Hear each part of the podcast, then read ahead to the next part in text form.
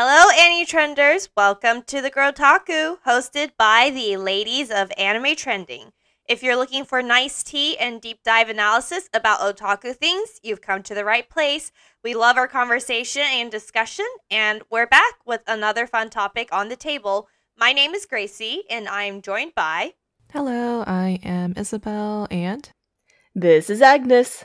So, without further ado, the Girltaku today will be about another trope dissection. Today, we'll be dissecting the trope of fated rivals and enemies. I do want to note that this isn't an anime specific trope at all. In fact, if we kind of look back at mythology, that sort of fatal, fated rival enemies might have very well started from mythology itself, which mythology was created before Christ BC. So this trope has been around for a while. Humans have really, really liked to utilize this for anime, or sorry, utilize this for stories. But for anime in particular, this trope is most commonly found in shonen stories. And so probably one of the most iconic and famous one is Sasuke and Naruto from Naruto. I mean, those two are literal reincarnations of two brothers who were fated to fight all the time. And so, and that by itself, uh, Kishimoto actually borrowed from um, actual Japanese mythology of two gods uh, of two gods who are fated essentially to always be mortal enemies.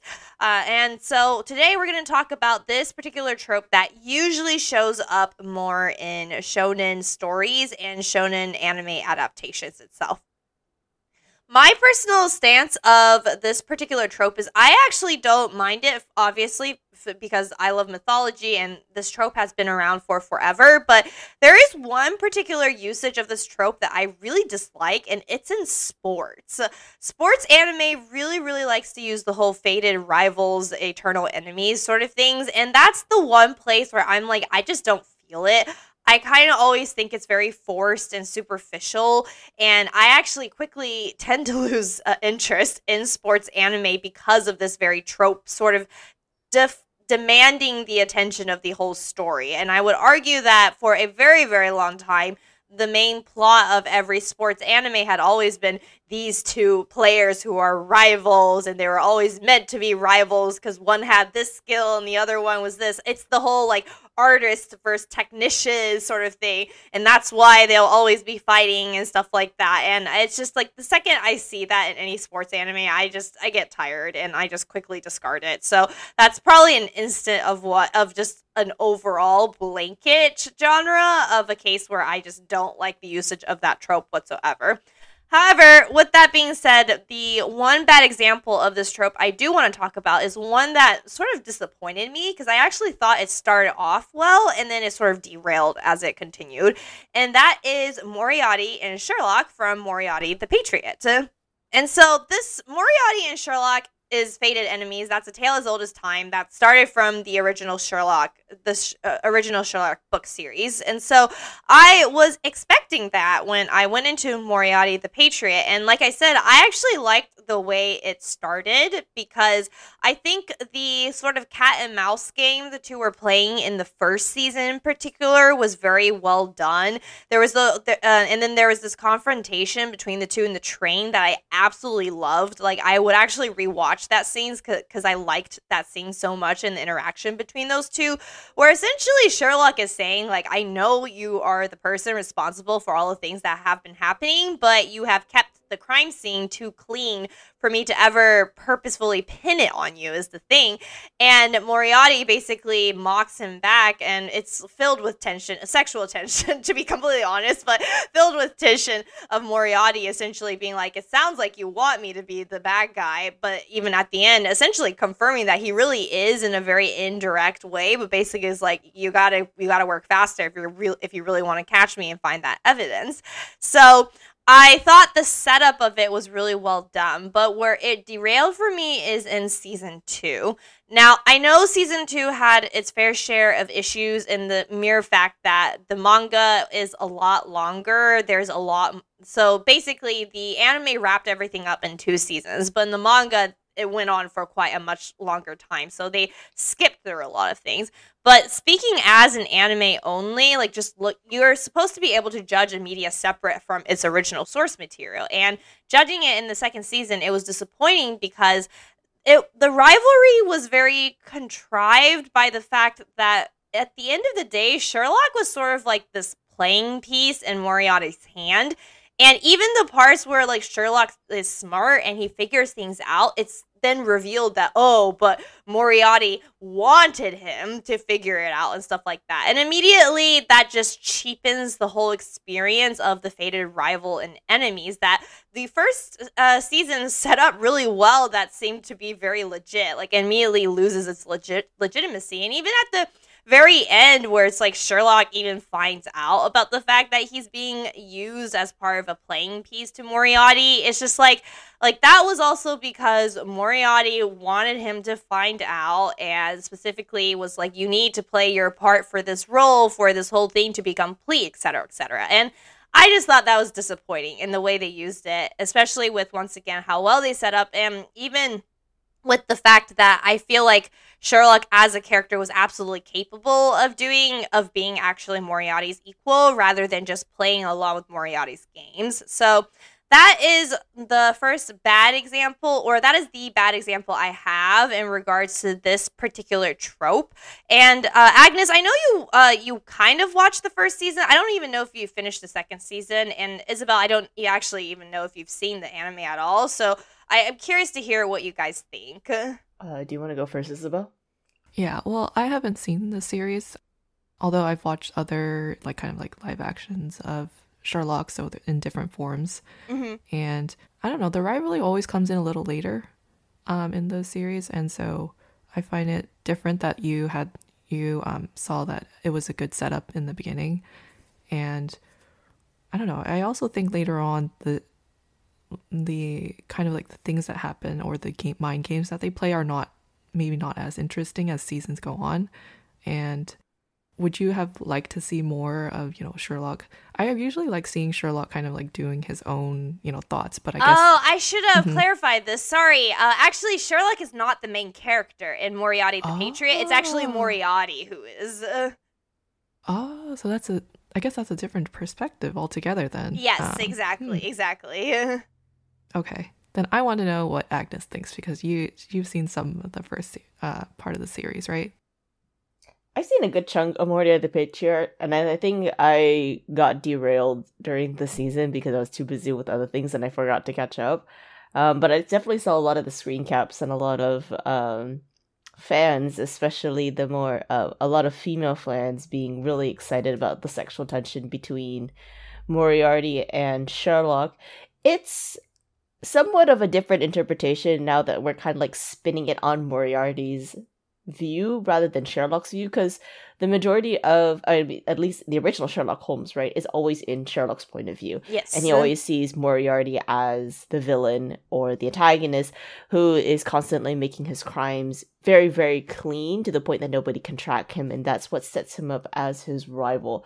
Considering how I don't know, dramatic Moriarty is as a character for this type of anime, which is in his perspective, I can kind of see why it feels a little bit off putting that he kind of doesn't make Sherlock as his equal, but sees him as like, oh, you understand me. And then Sherlock just kind of goes with it. It's an interesting interpretation, but I can see why you get a little bit annoyed with the fact that it's not truly the greatest setup of two great minds think alike and that they have to like battle each other out instead of like finding that weird like middle ground because that's what it seems like Moriarty the Patriot is doing. Yeah, exactly. And I, I that's exactly what I want is I'm actually even fine with the resolution if they had just given me a little more of that battle, you know? But it was like that mm-hmm. battle just completely disappeared after the first season. Like the first season is the only time you actually see the two of them having mind tricks and battling, and then everything in the second season, it's like, oh, but Moriarty planned for this. Oh, but Moriarty planned for this. Everything was Moriarty planned for, and I'm just like, well, that's that's not interesting. you know what I mean? So. Yeah, and then at that point, like Sherlock just kind of like resigns to it, versus like in the actual like novels written by uh, Arthur Conan Doyle, like Sherlock is relentless going after Moriarty because he's like, this man makes my mind run in circles, but he's also got to be stopped at some point. Exactly, exactly. And like, I think they can still even, or really, they stop stressing on the fact that part of the reason why Sherlock keeps going after Moriarty is also because Sherlock gets bored and Moriarty's kind of fun to go after because he's hard to track down. So. Uh, but yeah, so that is my example of one that I started out liking, but didn't like the usage of the whole fated rivals and enemies at the very end. So it's specifically related to the second season. Uh, the one that I do very like, and I will go to the end of my days of liking and going back to the whole sports genre that I was referring to is Hinata and Kageyama from. I can't believe you stole mine. Huh? it's been a while. You actually stole one oh. No. Okay. I hope you have some backups. Uh, we'll, we'll see. We will okay, see. okay. I mean, we can talk about this together. But wait, yeah. it, yeah, was yeah, it one that you liked or disliked?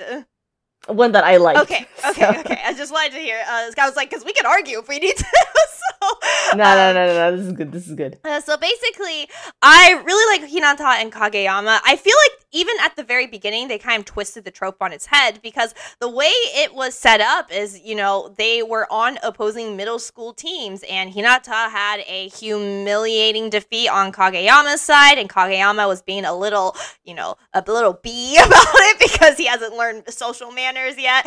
And, but even then, like, Kageyama deep down knows that Hinata has something special going on. So everything from the start makes it set up like they were going to be eternal rivals. And then Hinata runs into the gym of his high school on his first day, and who does he see there? Actually, his in- eh, eternal rival on the same team or trying out to be in the same team as him. So that by itself already flips the trope on its head because you know these two players in a general sports anime will always always be on opposing sides of the court is to put simply but instead they force them to be on the same side of the court. So that was the first thing as to how they uh, how Haikyuu had managed to utilize that trope in a way that's more clever than uh, the other ways that um, than all the other sports anime but Honestly, I think my favorite thing about Hinata and Kageyama is the fact that they really are kind of set up to be eternal rivals. Like I genuinely believe even though they're on the same team right now, like in the future, they'll probably be on opposite sides of the court and stuff like that. But the biggest thing is they really truly do push each other to be better in a way that's not mean because I think one mistake that a lot of shonen and we this actually kind of reminds me of you know when Isabelle had mentioned uh was it Kirishima not Kirishima oh uh Bakugo from My Hero Academia is he the mm-hmm. one who was mean to Deku as a kid? Yes, I mean. Okay, yeah. so I think a problem that shonen uh, shonen stories tend to do is similar to Bakugo and Deku is that they're these sort of like rivals sort of thing. One of them tends to actually be genuinely quite mean, where you're just kind of like, I don't really think this is acceptable. And when so when the other side admires them and mm-hmm. uses them as inspiration, you're kind of like, I don't, you know, because they're kind because they're so mean to each other, but Kageyama, throughout the gap of his middle school and high school year, had a something very big happen to him, and he has taken a very, very big change to heart. So even though at the very, very beginning, when the two of them don't know each other, Kageyama truly was kind of was mean by the start of high school, he isn't. And anytime that he is socially or emotionally insensitive, he's trying. He's really, really trying. And um, like one of the cutest parts is when, uh, when essentially uh, Suga-san tells uh, Kageyama to be the main setter of the group of the team, Kageyama was all like, "Are you sure? Like, you know, I, I I have to earn like the team's respect and stuff like that because he knows he's messed up in the past and that isn't what he wants to be." And so the way that their rivalry are set up to me is also a lot more I don't know, emotionally fulfilling because it's like, okay, I get why these two are pushing each other to be better. One of them is just not incessantly mean to the other person. They're genuinely like trying to get trying to be better than the other person in a way that feels like genuine friendship and genuine support. And so that is also a big reason why I liked Hinata and Kageyama's usage of this particular trope. So, Agnes, what about you? Like, you know, why did you pick this one as one of your favorites? I also like this one too because it's a it's a very interesting twist of fate Mm. that they end up on the same team and that they weren't expecting it and that they have to kind of deal with the circumcise and it doesn't feel as contrived of a plot where it's the quote unquote resolution of the fated rivals like making up to each other or like ha- finding like Oh, a common middle uh-huh. ground so it's like an interesting subversion of course like later on they do end up in different teams in the epilogue and they still see each other as rivals, but it makes more sense because they know their strengths and weaknesses. And now that they're on opposite sides of the court, they can try to, I don't know, exploit that, but also have the the most fun because they know very intimately that each that the two of them are on par with each other. Mm. Um, so I thought that was a really interesting setup, like looking back into Haikyuu of how they end up together on the same team. They're forced to make amends with each other and they will continue to be on opposite teams, but they will continue to have fun with each other in the nearby future. Because it's one thing to say that in in especially in a sports anime that when you're friends, you're friends for Mhm. life. But the reality of a sports competition or any kind of sports that you do, whether it's like a martial art or or it's a team a team sport, there will always be rivalry no matter what. You can respect the person for as good as they are, but you're never going to be like, oh, I don't want to hurt them or oh, I don't want to outstrip them. You want to be like, no, you're gonna get your ass beaten to the ground. Get get ready, you know, kind of thing. So it it it feels more um organic than it than contrived Mhm. In Haikyuu. That's why I wanted to. point Yeah, out. and that like pulls into real life too, because obviously a lot of real life athletes, you know, friends are on opposite teams, is what it is. Oh, absolutely. Or Mhm. like even countrymen are on opposite Mhm, teams. yeah, right? Yeah. Like uh for example, like I watch a lot of Korean Englishman, which is a channel dedicated to Korean Mm-hmm. cultures. Um and w- they went to go interview a lot of English football or English soccer teams uh in the course of the past couple years and a lot of there were a lot of Korean people that were on different English teams, right? They obviously know each other because they're Koreans in an English team, but they are also rivals in that sense. They were explicitly picked from their home country to for to you know be part of a different country's team, and so as a result, you know they can bond over the same thing that they love, which is basically their culture and their food, but they also have to be able to respect each other's uh, skill set as well while on the field. Yeah, exactly. And what about you, Isabelle? What did you think of the duel? I, or I guess, like, what did you think of also my comparison of the overall trope when I pulled in Bakugo and stuff like that? As someone who doesn't watch My Hero Academia, of all things. I, I have words for that later. Oh, okay, okay, turn. go on, go on. Okay, please do Oh, because oh no no no! But I'll, I'll I'll do that when it's on my turn. But I want to hear Isabelle's thoughts too. Yeah, I think it's a good comparison because I thought it was going to start off that way as well. Like Kageyama kind of seemed pretty mean to Hinata when they first started out. I thought it was gonna you know stay that way for a long time, um, but obviously, like you said, they're on the same team, so they need to work this out, and they're able to work out kind of their differences. Like one is kind of like perfection, the other one's kind of you know rowdy and like has his own way of doing things, very unique, and I li- I really like how they grew together as a team and then incorporating everyone else as well. And it's not something like Bakugo and Deku where now I feel like the relationship is weird. Um, oh, no. I don't like the sound of Yeah. that. I, I, I think it's good development overall. Like they're basically they're, they're friends now. They understand each other. But I think the way that it developed into that, for me, it's just it doesn't feel as organic Mhm. as um as the other series. So that's the reason why. So my example was aptly used, at least. Is that correct? Mhm. okay, Yeah, perfect. Right. Mhm. Yeah, no, and uh, on that note, Agnes, of what you were saying on, you know, friends will be on opposite teams, and as well as the fact that rivals will be on the same team, which is what Hinata and Kageyama used as well. So I just thought, yeah, it's just, I think it's just well done, and um, and it's cute at the end of the day. And I know, like, I just deep down, I don't read the manga, but I know deep down that I'm like, these two are fated to forever be rivals for each other, but in a way that's actually good and healthy and pushes them and it's um it's just organic. And I, I really don't have any other words to describe exactly what makes it so organic and feels organic compared to all the other sports anime I've dabbled in. It's just this one just feels real compared to the rest. So yeah. Absolutely, yeah. Alrighty then. So in that case, Isabelle, it is now your turn to talk about this particular trope. So first question, you know, how do you feel about this trope? Is it a like, a dislike, sort of in the middle of how you feel about it? Yeah, I'm sort of in the middle about it because when it works, I do like Mhm. it. Um, and then the problem I have is when I've seen it in other shows. Like, obviously, I was exposed to Naruto and Sasuke first, and after watching that, I kind of expected it for every other shonen anime out there.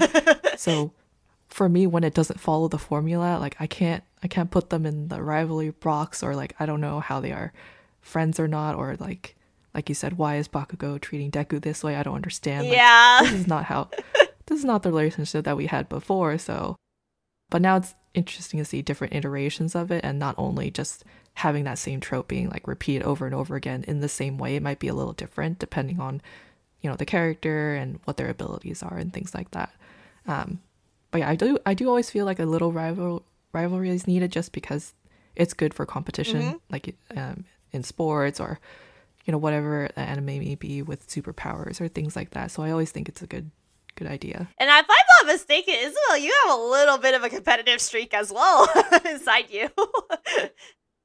I think I do. Uh, before I really did. I feel like in um, middle school and things like that, I always wanted to be like first in whatever I did. Mhm. So I was really competitive over that. Um, and then I think I, I lost my touch over the years. I was like, okay, I'm I'm fine with just like sitting in the back.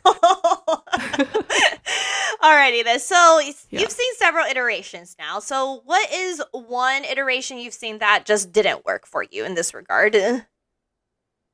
yeah, the one I am gonna pull from My Hero, uh, just because I've seen this as well, kind of like the one-sided rivalry. Okay. And this is between Endeavor and All Might.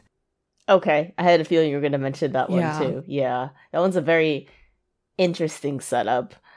Yeah, because it never felt like a rivalry, obviously, from All Might's side, because for him, he's like the number one hero and he's just saving people. He's like doing the best that he can. And I think for him, he believes that all heroes can do the same thing. There's no need for him to be competitive with others. Mhm. Um, and I think he fails to see what other people see behind him, like the number two rival, number three. He's and just like too that. good of an egg, is what he is. Exactly. He's just too strong and just so charismatic compared to Endeavor, which, and then um, in the series, you know, people kind of see Endeavor as kind of the number two hero, but also kind of evil because of the face that he makes. He's not all smiley like All Might. He's very different, and um, his power is like fire, right, which is usually pretty scary, and so it's like very different when he becomes the number one hero, and people kind of have this feeling that I don't know if I support him or not, and then with the latest season and his um, kind of what it, his with his family and what he did to his family is revealed. Like now he's being painted as a, a villain, uh, not really like a hero, and it's hard for people to trust in him. Um, so yeah, I think yeah, for, I think it was kind of sad for Endeavor to think of All Might like that, um, and then not only that, he kind of gave up on his rivalry before he even started because he knew that he couldn't beat All Might, and so he pushed it onto his kids, and he wanted his kids to become the number one hero to be All Might. Ugh. And Classic doing that, he, like- abusive parent reaction, but go on. yeah, so he like ruined his family over that. It's coming back to bite him now in the series. Um, now we know that Dabi, who's a villain, is actually his first son that he lost many years ago, or that he thought he lost, uh, but he became a villain. And um, yeah, and it's just so sad to see that. Although I like Endeavor now, just because it seems like he's trying to make amends to this. He's trying. He's in in one of the latest episode. He's like crying, like I can't believe I did this or something. And then his family catches him crying, and he's like the type of man who's like really tough and he doesn't cry. So I thought it was really funny that his family's like trying to get come together and kind of heal based off of that. Um, and the fact that he's finally acknowledging like his past that before he was kind of running away from all these things pushing it on to other people like his wife or his kids instead of him kind of dealing with his own emotions um, kind of, rather than blaming himself trying to blame other people for his failure but really it's not really a failure he's just number two um, he just wanted to get that number one spot yeah, those are my thoughts on the rivalry there. Um, Agnes, you had something to say about Endeavor versus All Might. Yeah, it's it's the the Endeavor backstory is the thing that also throws me off quite a bit because again, it's that Mhm. weird cycle of abuse that seems to appear a lot more in My Hero. So whenever I watch it, I'm just kind It of like, sounds like don't know if I'm he started this it. cycle. like, Oh yeah, obviously, yeah, Mhm. obviously, I never started this cycle. A lot of it is a self perpetuation of him being quote unquote second in the heroes list, and now he's first because All Might eventually dies later on in the series, and then he has to deal with the reckoning of his past and stuff like that wait, too. I But it thought does he feel just. like a bit I thought he just retired. Did he actually die? Uh, Uh, I don't know about the manga, but for now he's still alive. He's just weak. okay. So, Ah, Yeah. okay, okay, okay. so he's still there. Um, but yeah uh let's see what else but yeah i just the the fact I I guess like rivalry doesn't really make sense for two characters if they don't acknowledge the rivalry themselves Mm. you know because otherwise it's just a one-sided jealousy from somebody else and that's not really Ooh, rivalry That's a good that point. point. It's really just jealousy at the end of the day. yeah it's just jealousy because at this point like endeavor is like a lot of the heroes that you'll meet in uh, uh, my hero academia the top top heroes like at least like the top 10 heroes they're not jealous of each other's strengths and they're okay and most of them are genuinely okay with the position that they have as a hero obviously there are going to be some characters in uh, my hero who are trying to strive to be better than others but at the at the most point like who's the the the one that flies Hawks, yeah. uh, isabelle Hawks actually, Yeah. it was revealed that he actually uh, in, uh, really liked Endeavor too, so that's interesting. Yeah, exactly. But he was like satisfied with his position. He's Mhm. not like jealous of Endeavor, right? He just likes to throw out a lot of very interesting jokes um and jabs at people. But Endeavor, for all of his credit, is extraordinarily jealous of the fact that um All Might was number one for the longest time, but All Might was for most of the series was kind of like Bro, you okay? he he was definitely a little bit off put with the fact that uh, that Endeavor was just really, really a bit too much about that whole rivalry and wanting to be in first place. They never had like a proper spar either, too. So it's Yeah. just a very interesting matchup of how that works out. So I have some uh, news that's unrelated, but just I, out of the curiosity, I was like, "Huh, I wonder what All Might's MBTI type is." Um, he's, so he's an ENFJ. he's actually Mm. my type. So I just thought I'd point that out because I got just it just got in my head. You thought you could escape, did you, Gracie? We should have spotlighted him in the last, in the last what I didn't know about him was the thing. So, because I don't watch My Hero Academia, it's, I think it's mainly because you were talking about how like he really just doesn't care and compare to himself to people and stuff like that. I was like, hmm, that's a that's a little that that part right Hmm. there is a little ENFJ because the ENFJ the type as a whole they really like do not care to compare to other people. They just do it themselves, or they. Uh, I think Agnes is the one who talked about this about me. It was like we like or her friends actually is that they compete with themselves rather than um like with like their past or how they are usually are versus like other people. But anyway, that aside, I was thinking to myself that this is a pretty interesting twist of this trope at the same time because it becomes a lot more insidious, I think, when it when it's like so overwhelming and so uh, what's the right word? Like so obsessing that it literally turns endeavor into essentially an abusive husband and an abusive uh, parent. And so did you think that aspect of it was like gives it a little bit of like positives or uh, or as a whole you still just don't like the usage of it? I think it was a good twist overall because now we get a lot of development, you know, with his family and like, um, just him as a person. Like you can actually make amends or at least try to, or see how this affects him as a person. Um, so overall, I think it was a good twist to have that in there and have all this story behind it and build up to it. okay So, but you just didn't like it when it first came out and you were watching it like it made you uncomfortable and such yeah, it just didn't make sense to me, and um, also the fact that you know it should have been, or if there was one, then it should have been there, but it seemed like there wasn't at all, and he was pushing it for like no reason. Mhm, So yeah. Yeah. All mhm. right, got it. I also I have also heard that the one side the one thing that they had an issue with this whole thing is the fact that they're like why is Endeavor pushing it so so hard because it's like Mhm. no one else is pushing him about it. Like literally no one else except for himself. So um so I I do remember seeing that comment. All right, so that is an iteration that at first when you watched it you didn't like it. So what is an iteration that you have really liked? You know, you mentioned that, you know, when it hits well, you really really like it. So Yeah, the second one I have is from a sports anime. It's from Ace of Diamond.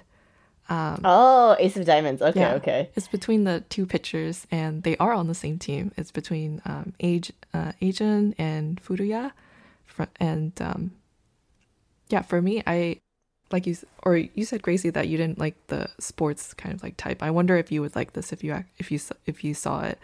I not, will admit because- I never touched Ace of Diamonds. By the time I know about knew about Ace of Diamonds, I've already like sworn off sports anime. So hmm Yeah, that's right. Ace of Diamonds is definitely really long as well, but I think yeah, if anyone's interested in watching it, it's it's definitely a longer series. But I really like how these two kind of like um two, you know, pitchers grow together and then also kind of acknowledge each other later on. And they're kind of like polar opposites. So the other um, thing in this trope is kind of like the hot versus or like fire and ice, hot and cold type of um, rivalry. And that's what they have because Eijun's kind of like the hot headed person and he has a loud mouth and he's, you know, he talks big and likes to do crazy things and likes to be a show off at times as well. Um, whereas Furuya is kind of like quiet. He's he's literally from like a colder part of Japan as well. That's always kind of like his thing, like oh I love snow or I'm from a snowy country, um, and and he and he's super talented as well. And I really like how Ace of Diamond puts um, Eijun because Eijun is kind of the main character, main protagonist of the series, and so I would expect him to kind of take the lead as a pitcher. But what actually happens is because Furuya is just a stronger pitcher altogether and kind of he's able to keep it under control in games, he becomes the main pitcher of the series. Uh, whereas Eijun's kind of watching from the sidelines and he, you know, he is like fuming on the inside. Like, why does he get the position, but I don't? Kind of thing. And so he pushes himself harder um, to, you know, to, to do better. And then, you know, from that, he also kind of um, learns his own way to pitch or learns how to control himself as well in certain games because he realizes as a relief pitcher coming in later in the series or later in the game, he also has to play his part. And then so he, he kind of starts acknowledging, you know, the work that Furuya does as well as his teammates. Um, and then as Eijun gets better at closing out games, he, you know, Furuya also looks at towards him as a kind of more teammate type friendly. And so it's kind of cute, like towards the middle of the series where they kind of like, you know, do thumbs up towards each other, like good job and stuff like that. It's very cute. Um, and then Eijun sometimes get the gets the main position for later on uh, for later games. So I always found that kind of fun for him because he kind of got to do what he wanted to do um, when he came into the team, and yeah, just between him and maybe other pitchers on other teams as well. I thought that was a good rivalry, and I haven't seen the end of Ace of Diamonds, so I don't know how it ends. But I'm pretty sure at least if if it plays out to you know how usual sports anime goes, Eijun probably takes the lead and try in doing the best. Um, but for now, I think f at least from what I've seen, the two are kind of you know pushing each other forward and being competitive, and obviously making the team overall you know a better team to compete with. Um, but yeah, did you guys? I don't think Agnes has seen it either, right? Or No, I Mhm. just know of the title um, and the the rivalry between the two pitchers, but nothing other than that. I have a question for you. How do you compare it to Hinata and Kageyama from Haikyuu? I think this is different just because they are actually fighting for the same position. Ah, okay. mm-hmm Yeah, in baseball, you really want to be the main pitcher. That's kind of, I feel like that's kind of every pitcher's goal Mhm. because if you're able, the longer you're able to hold a game out for nine innings, the better it is for your team. And also, you know, you kind of get that, I feel that you kind of get that satisfaction of being able to pitch that long. Um, and you get to start more games. Whereas a relief pitcher, I feel, I feel like it's, they're definitely important. Um, but you know, you get a shorter time period out there and maybe you don't get to play as much. And so it's a little different. So competing for that position, I feel like it's a little different from Kageyama Hinata, whereas they have to work together literally in every single game. and there's a lot of coordination there. Whereas baseball is more kind of a, you know, if the pitcher can really do well, it might be just one versus the other. Yeah, team. that's true. Um, that's true. mhm. no, that does make sense. Yeah, because I was really curious on. I was like, in a way, they sound kind of similar, but obviously, there's the nuance of the sports itself. So the second you said like, well, they're going for the same position, and obviously there can, or usually there's like a main pitcher on the field. I'm like, that makes a lot more sense. Yeah, that Mhm. does change up the dynamics quite a bit. Yeah, that's why I think there's a more fierce competition between them because they want to be placed on that roster for the next game. Um, yeah, whereas Hinata and Kageyama have to worry about different things about what maybe the team or the whatever they're going to do together, um, whatever moves they need to do, you know, to beat out the other Mhm. team. So Do you like the fact that Mhm. it was a bit fiercer in that regard? Like the competition felt a little more intense between the two. Mm. yeah, I think it helped that they were very different Okay. characters, kind of like in the way that they pitched, and then also kind of the uh, their personalities as well. So I guess they clashed in a sense just because they're so different and they couldn't really they couldn't see a way of getting along with each other. Um, so you know they would throw insults at each other in their own way, so it kind of made it a lot funnier. I see. Mhm. Alrighty then. Um, yeah, I don't have any other questions. Do you have any, uh, Agnes, for Isabelle about this particular one? Nope, not at all. It sounds really great. we in Isabelle we trust. Yes. Alrighty then. So, uh, Agnes, I apologize for poaching one of yours. No, it's we'll okay. It's okay. It's okay. It, it gives me good grounds. I did find another one. so Okay, okay, great. Well, we're gonna start off at least with one, or actually, we should start off with the same question, which is, how do you feel about this particular trope? Uh, I'm kind of conflicted about this trope too, just because there's so much anime that's out there that utilize the same trope, but they don't do anything different with the trope that makes it feel original. Okay. Um, we mentioned like two of them here that do really well. So, like for instance, we talk about the uh Hinata and um and Kageyama who are unfortunately on the same team and they must learn how to work together. And then we talk about in Ace of Diamonds, where it's two people who are constantly battling for the same spot, but they must do it in a way that they can improve themselves and then not also bring destruction to the team, essentially. Right. Yeah. um, and in a way, I think that sets the stakes a lot higher for the rivalry. But when you compare it to other anime rivalries that exist in the general sphere, it gets a bit monotonous and boring because it's always like, oh, I'm going to try to beat you. Oh, I'm going to try to beat you. But there's no real consequence to their rivalry that makes up a good dramatic story. And as a result, they need to come to like a conclusion, like uh, or like some sort of like common ground, kind of uh, similar to the the idea of like the Moriarty situation, where like you have two characters, but it doesn't feel as natural of them coming to that quote unquote common ground because now it's all like, oh, Moriarty's always right. Like he does Mhm. everything perfectly because he's the villain with twisted ideas. And then Sherlock is just like, okay, whatever. You can still be rivals that aren't in the same camp, but still like mutually respect each other and that they understand the stakes of their rivalry, right? Mhm. Um, so that's why I feel a bit conflicted about this trope because it can be done well, and then it can be just be done as a very common gag trope that everyone just kind of rolls their eyes and moves on from it.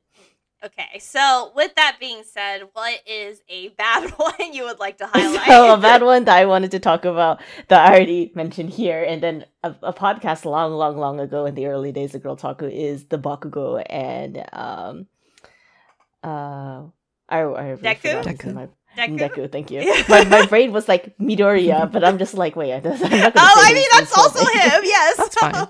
yes, it, it's the Yeah. same. It's the same person, but I'm just like, wait, my brain is not working. I I recently woke up from a nap. Excuse me. um, oh, also as a as a spoiler alert, um, I miss uh, I I I spread some misinformation by saying that All Might is dead. He's actually not dead in the manga yet. He, as Isabelle stated correctly, he is currently retired. So that is uh something that I wanted he to clear is up here. living his best life, is what he is. yeah, he's living his best life Mhm. away from the spotlight. You know, he doesn't have to suit up and be super bulky. He can just be his uh his lanky self and not cough up blood every now and then, He right? probably just Um, wants to Yep, spend yep. time with the kiddos. With the kid. so the rivalry between Bakugo and Deku is very interesting because it starts off as a bullying one-sided relationship that kind of interestingly echoes certain aspects of also the rivalry between All Might and um, Endeavor, in the sense that it's always very one sided. It's always one person that despises or is jealous and envious of another person's talent. Even though Deku himself is considered talentless, um, and that is considered a crutch in the Boku Hero Society because most people have a quirk, whether or not it is useless, right? Um, and as a result, I never really understood why fans loved Bakugo and Deku from the very beginning because it shows as a very weirdly abusive codependent relationship that was like, I don't know how to feel about this enemies to friends, rivals kind of trope. um, of course, like later on, Bakugo does evolve and become a better person, and especially after the confront after um, he w- he briefly became a villain and then became better again. And then when they got his parents on screen too in at in the manga, I think in the anime as well, things started to smooth over a lot more, and they're on the path to recovery. But I did feel it was very off-putting for fans to be so enamored by the rivalry from even the start of season one, like when season one first came out. And I'm just sitting here watching season one for the first time, being like. I don't know about that. I don't know how I feel about that. You know, it just feels a bit awkward. Mm-hmm. It doesn't feel like a true rivalry where they respect each other because all Bakugo is just being is just a big bully and just kind of kicking Deku around until Deku decides to save his ass in the first episode. And then Bakugo is forced to concede, like, oh, he at least does something, quote unquote, right? But it just seems very odd for a fated rivalry relationship. I have a question because you know I know that at the beginning we think Deku doesn't have a quirk, and you know that gives him a lot of grief and stuff, and Bakugo has one. Like, why was he so mean and envious in that case? Like, at least in the Endeavor versus All Might things, like, okay, All Might's number one, and Endeavor's number two, and that bothers him. But like, what is there for Bakugo to even be mean about? I guess it's a little bit weird. Even I don't understand it. I've asked, like, I had his, I have a history of asking my friends in college. I was like, why do you like this trope or this series so much with these two characters when it doesn't really make sense? And even they couldn't give me a full answer either. Really? yeah. yeah, like I kind of cornered her and asking her, like, why does Bakugo need a redemption arc? Right? Like, why does Bakugo need to have like this whole setup so that he can be forgiven at the end? Like, where does the logic come in? And she kind of seemed a bit like lost for answers. so I think it's a it's it's a very interesting reaction from the Boku Hero f- uh, fandom. But to go back to your question about why Bakugo dislikes Deku, it's not in the same as Endeavor disliking uh, All Might because of their positions in the Hero Society, but because Bakugo dislikes the fact that Deku gets a lot of attention because he is quirkless.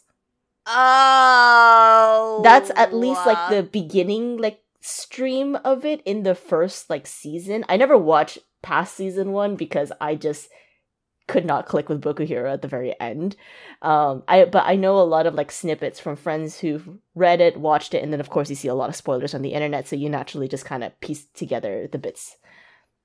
But that was the starting bit was that Bakugo disliked the fact that Deku got a lot of attention by the fact that he was quirkless, and so that's why Bakugo like picked on him. And then afterwards, when he did gain a quirk and became like the disciple of All Might, who is the number one hero, that's why Bakugo also disliked Deku and then had that really big fight. I think what was that at the end of season three or four, Isabelle? Yeah, I can't remember. I I feel like it might have been yeah, probably season three. Yeah, and then from like there, duked it out. From mm-hmm. there on, Bakugo's rivalry with Deku evolved less so of the fact that Deku kind of cheated his way through, but also because now they're trying to fight to be the disciple or the person who uptakes the mantle of all Might as the number one hero. I see. Okay. I, I have another question. How old were they at the very beginning? Middle school. Yeah, middle school. Also younger because they used to they used to actually be friends. They always show this kind of flashback. Yeah, that's also the weird like, part too.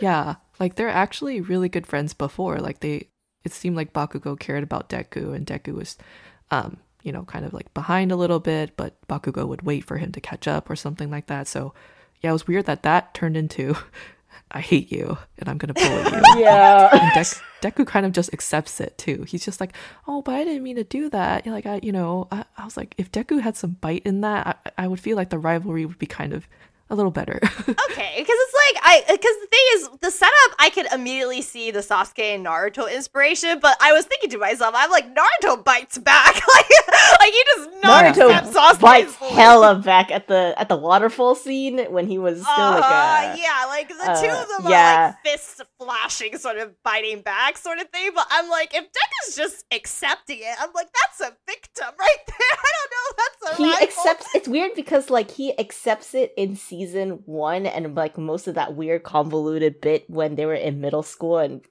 Bakugo truly became a bully, and then he finally bites back like three, se- three, four seasons later, and you're like, "O- okay, Man, that was a long overdue bite. yeah, that's why that's why I always felt a bit conflicted because I'm like I understand like the the Boku the the My Hero Academia world is so great because it's so interesting and it's very widespreading, but the character relationships and even the rivalries feel a little bit watered down or not very consistent.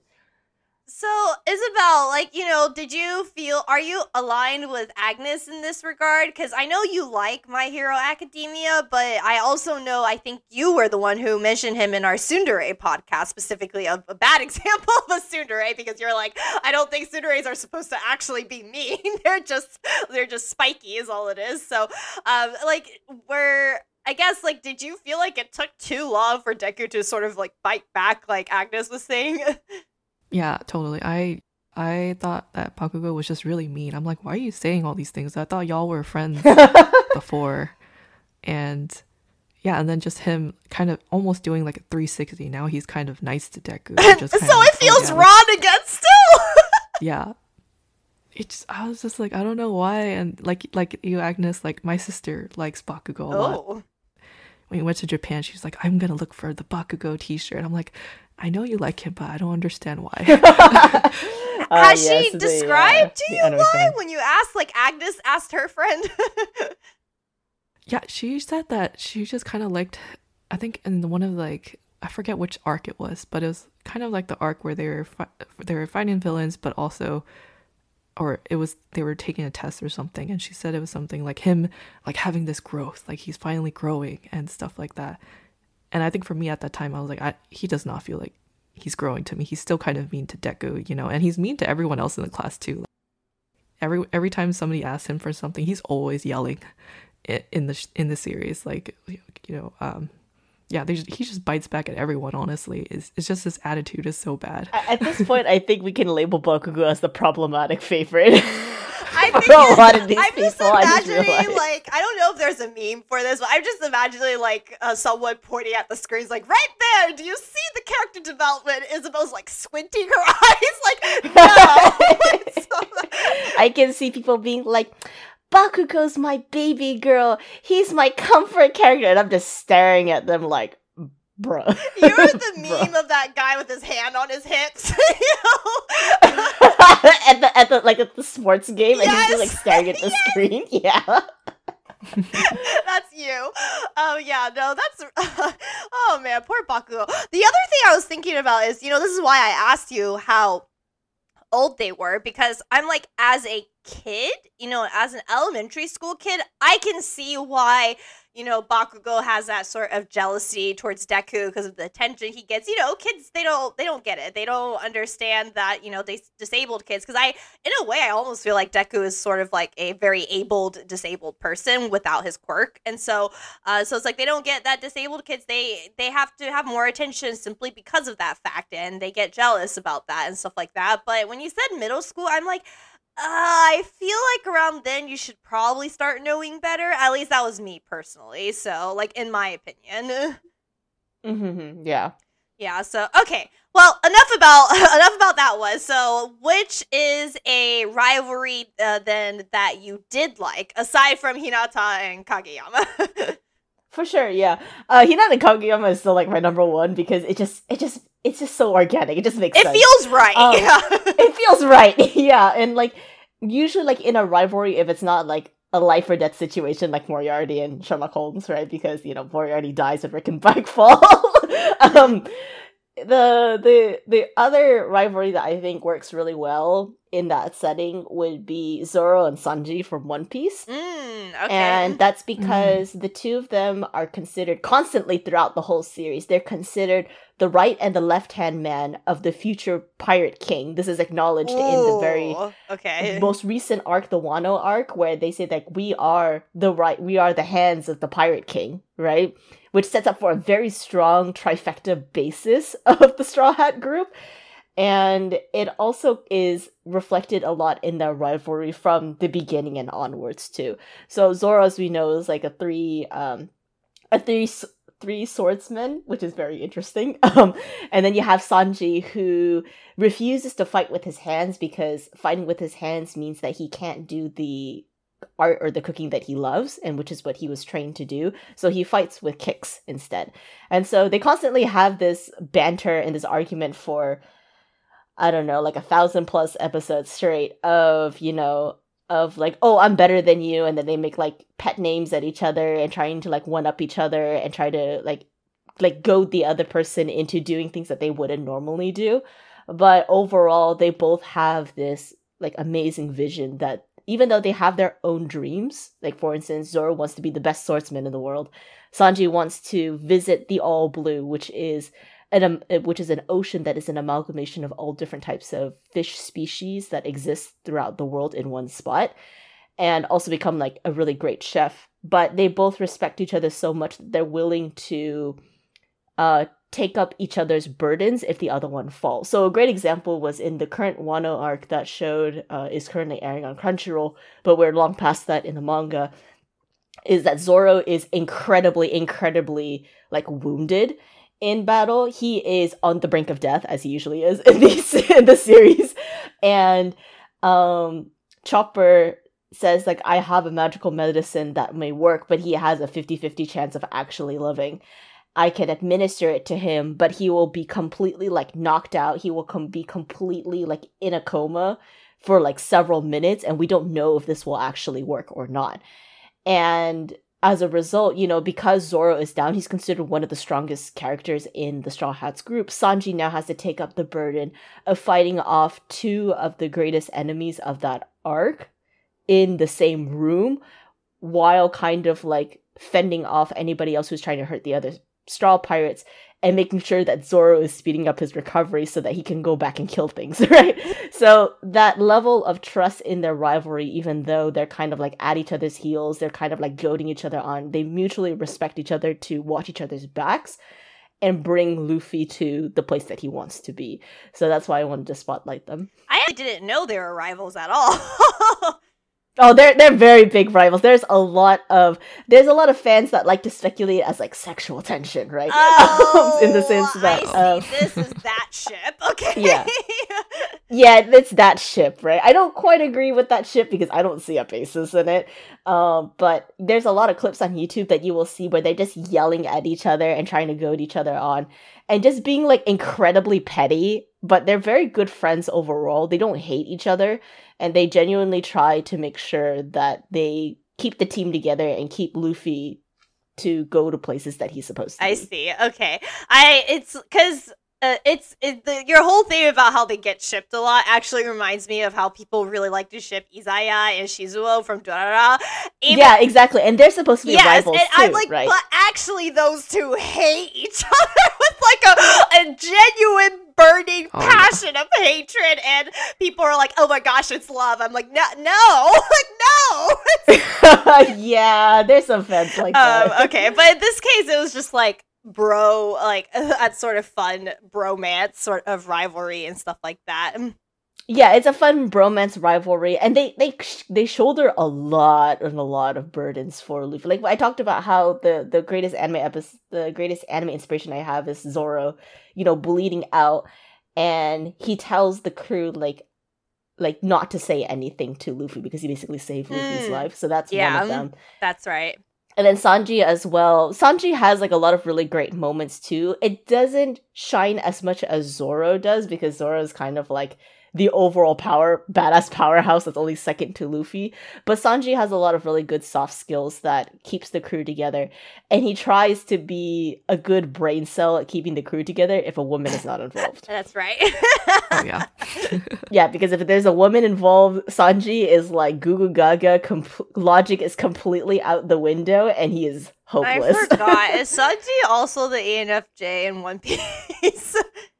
It's well, it's the it's the joke that was passing around in the community where they're saying that he's the ESTJ with the boys and the ENFJ that's right, with the girls. Mm. so I don't really know if he's actually an ENFJ. I know for a fact that Zoro is absolutely 100% an ISTP. Like there is a lot of stuff in there about it, but with Sanji, I could never get a, a grasp about what he actually okay, is. I see. Oh, it's funny you guys say that because he is um in the MBTI database. His like number one, most people voted for E ENFJ, but his number two is ESTJ, which fits the meme in that case. Yeah, so it kind of like flip flops. Yeah, Oh, yeah, that's yeah, yeah. funny. All right, but uh, Isabelle, what do you think of this uh, dynamic? Yeah, I think it's a very different type of dynamic overall, just because, you know, they they are rivals in a sense, but also they're kind of trying to help Luffy and attaining what he wants, but also what they want at the same time. Um, obviously, I haven't seen all of One Piece. I've only really gotten past maybe the first hundred chapters, which is where he picks up his crewmates uh, one by one. Mhm. And I always do think of them as kind of like the strongest. Obviously, Zoro just kind of. I think Zoro also has a lot of rivalries himself, kind of like with other. He does have a lot of as well. rivalries with other people, but if I have to be completely honest, a lot of those rivalry well, except with this rivalry with Mihawk, who Mihawk is currently holding the number one title, all the other rivalries with Zoro is kind of like not that wow. Not that important. Okay.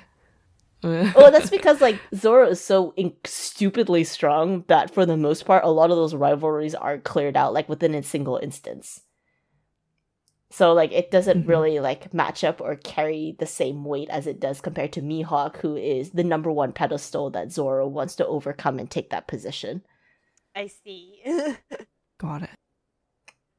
Uh, alrighty then. So, um, is I guess is there any us uh any other thing we want to know about this particular trope, or uh, you know what we talked about with Sanji and Zoro? Uh, no, nothing for me really. Yeah, I don't have anything to add. Gracie, did you have something to add? or- nope. Uh, that's it for me. I unfortunately can't contribute much to this last one because I don't watch One Piece, even though Agnes has been trying very hard, but she has I've been failing. trying. It's not working. it's not Isabelle, working. help me. I, I think she's learning the whole. It's, it's a hard one. I think she's learning the whole stubbornness thing. So. I know what it looks like. I already have another ENFJ who's exactly the same way, so I'm like, Oh, that's right. You have multiple ENFJs in your life. I so- somehow ENFJs is supposedly one of the rare personality types in the world, and yet I always find myself in their company anyway. So I'm like, where the f- do you guys come from the woodworks? oh gosh. All right. So, with that being said, thank you everyone for joining us today. I hope you enjoyed listening to this episode and our trope dissection. And I hope you'll still be here with us next time when we come back with another fun topic. Bye, everyone. bye bye. Bye.